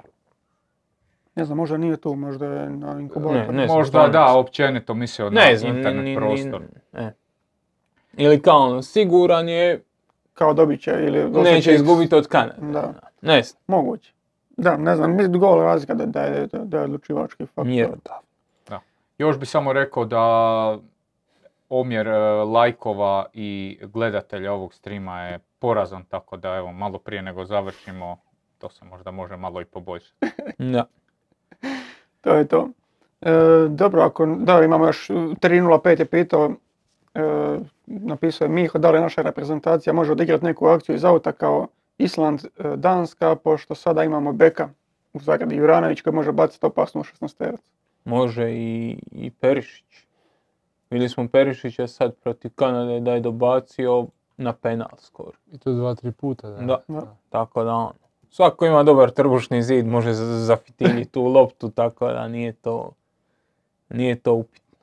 Da, a moglo bi se i poraditi malo na tom. Ali mislim da te akcije generalno nisu opasne. E, ti ko golman ćeš možda dati bolju perspektivu. gle, svaki ulazak u kazneni prostor. Je. Meni, e, ako sve što se uigrava je opasno. Ako ti to ne uigravaš, nego dođe e, igrač i uzme auto i Da, sad i kaže sad ću ja baciti unutra i sad ovi ne znaju di će trčati, di će on baciti, onda neće biti opasno. I ako nemaš igrača na drugoj lopti koji zna, koji ima osjećaj da bude na odbijenoj, da onda to neće. A Mogu zašto je opasno uvijek kad to igraju Islanđani, kad igraju Danci, kad igraju te skandinavske momče, zašto je onda opasno? Zašto je bilo opasno kad su igrali oni u Premiershipu Stoke City? Pa zato što su vježbali to. Mm. Da. Zato što su gradili nešto da, da će im to nešto donijeti. A ako ti dođeš na utakmicu i ti sad sjediš odjednom, e, sad bi ja mogao baciti auto ili sad bi ja mogao, ne znam, raditi akciju iz slobodnog udarca koju nikad nisi isprobao na, na treningu, onda to izgleda smiješno. Ili ajmo izvojiti korner da jedan drugom dodamo pa ćemo mi nešto napraviti. A naši stoperi stoje tamo. Da. I onda od 10 kornera ne centriraš tri puta u 16 metara. Pa šta onda imaš od toga? Šta ti stoperi dolaze tamo da troše energiju pa trče i onda još kontru imaš iz toga. A ja s- Tako da, samo za da, mene da ono, se ovaj, opasnost odmah. da, da se redefinira. Mislim uh, da je korner tipa veća opasnost. Jer lopta u kazneni prostor, koliko da, god bio da. dobar izvođač lopte ono, iz auta, koliko god mogao jako i precizno baciti, ta lopta putuje relativno sporo i zato će korner uvijek biti veća opasnost. To je sigurno, to je sigurno. I to. nikad neće, teško ćeš zabiti iz auta iz, iz prve da neko pukne glavom. Uvijek je to prijenos ali nekakav, opasnost. da. Opasnost Da. je veća nego kad odigraš dolje u pod, pa već si po nekim duelom leđima okrenut 16 metara, pa se on mora okrenuti, pa mora doći do negdje da centrira. Ovako ako imaš mogućnost odmah ubaciš unutra i odmah si ti u frci nekoj. Mm. poučak, poučak Irana. Kad dovoljno puta dođeš gore, kad dovoljno puta uđeš u 16, kao go ušao, Imat ćeš- nešto imat će se neke- dogoditi. Nešto će se dogoditi. I to je, po meni je to ko, i to se treba učiti. I tu trebaš svoju momčad uh, usmjeravati, da možeš igrat nogomet, pokušavati, za mene je uvijek tako bilo. Ako imaš trenera koji voli igrat nogomet, igraj nogomet do 80 minuta. Ako do tad nisi stvorio 5, 6, 7 šansi i onda nisi zabio, pa ok, možeš nastaviti, stvorio si neke šanse. Ako nisi stvorio 5, 6 šansi, pa šta misliš da ćeš ti sad baš od 80 do 90 minute svojom igrom stvoriti tu jednu šansu koja će tebi otvoriti neku... Pa kreni onda promijeni svoj stil. Zadnjih 10 minuta da promijeniš stil, niko ti neće sada reći vidi šta su počeli nabijati. A to je koliko, kako je Turska nama zabila gol. Pa šta su zabili iz akcije gol? Pa oni, tu je lopta bila, odi gore, pukni, odbije se, frajer završi. I šta, i ti si u, iza toga, di su u četvrtfinalu bili ili polufinalu? Za ulazak u polufinalu. za ulazak u polufinale. I što, o, o čem mi pričam? Pa to je nogomet. Ne treba, ne treba nekad puno e, imati akcija, paseva. Ne, ne kažem da se treba bazirati nogomet na tome da dođeš i da centriraš odavdje gore i nešto. Ali u nekim trenucima kad više ne kontroliraš to, 10 minuta do kraja, nemaš tu strpljivost više da igraš, da je miran pas, da ovi su se A, u, zadnji, u zadnjih 10 minuta će se samo po sebi dogoditi da ćeš igrati Ali gore ima i masu momčadi koji to ne rade, nego igraju i dalje tu, troše vrijeme, pa krivo si odigraju, pa ode lopte u aut, pa obrana, obrana izađe, pa baci taj aut, pa izbije loptu, pa oni opet pokušavaju igrati. Ali po meni su Iranci danas bili fantastični u tome što su imali takav plan, centrirali puno lopti gore, Amerika je izdržala, ali ne svojom dobrom igrom, nego što su ovi fulali i što su Mhm. imali malo i sreće. I kod one situacije gdje je gurnuo već golman kroz noge, da je imao malo više snage, da je ušao lopta u gol, pitao bi ja i petorica od Ostraga, pa ti dva, tri skoka si izgubio tu, e, di si trebao biti dominantan. Da, apsolutno. Evo, Maro ima i donaciju uz, komentar, meni sretan rođendan, nije još za 17 minuta. Komentiraju da si skratio podcast samo da ne uđemo u rođendan. Ostaću bez komentara. Neću, neću potvrditi ni negirati. E, dobro, za zadnje pitanje ubacili smo Michael Faraday i kaže što mislite o meču e, Srbija-Švicarska, je li to most entertaining match of the tournament? Ne znam, nije, nije sutra, ali u nekoj skorijoj budućnosti. A gledaj, to se od starta znalo da će to biti u trećem krugu možda i najbitniji meč. I bi, sad ispada da ima još onih koji odlučuju, ali zato ga se moglo tamo u peti mjesec zaokruži i reći vidi, taj. Da. Taj će odlučivati o nečemu, tako da ono. Entertaining je odmah, u startu entertaining. Da, vidjet ćemo koliko će biti kvalitetan. Ipak odlučuje se za, za prolazak direktno u osminu finala, tako da više Meni- o tome kad dođe Meni su danas, kad smo već kod entertaininga, meni je danas, e, iako isto odlučiva Ekvador i, i, i Senegal bila užasno zanimljiva utakmica. I baš zabavna, ono, dosta, dosta svega. Pa zato što si imao 13,5 udaraca. Prošlo, je- prošlo je to. Broj je. E, dobro, e, Kristijane, tebi hvala na, na gostovanju, nadam se da ti je bilo ugodno. Je malo, malo u kasno smo otišli, ali A, dobro. Hvala vama i evo, bilo je, bilo je lijepo i pogledati utakmicu i iskomentirati malo tako svjetsko prvenstvo. I evo, vidimo se drugom prilikom. može, dogovoreno. Da, ništa ljudi, onda pozdravi za vas. E, mi se vidimo sutra ponovno u izdanju u u 10 sati. Naravno, Joža će se vratiti na kauč, neće biti više lišen dužnosti da samo priča malo o nizozemskoj, onako, eto, čisto tako da Ako ne nađemo gosta nekog. Da, ako ne uleti neki gost. E, tako da vidimo se sutra sa nove četiri utakmice ili više, ajde, nove dvije utakmice. Budući da nije baš da možemo ispratiti obje u, isto vrijeme. I rasplet grupa C i D. Tako da do sutra ljudi, pozdrav. Pozdrav. Ako noć.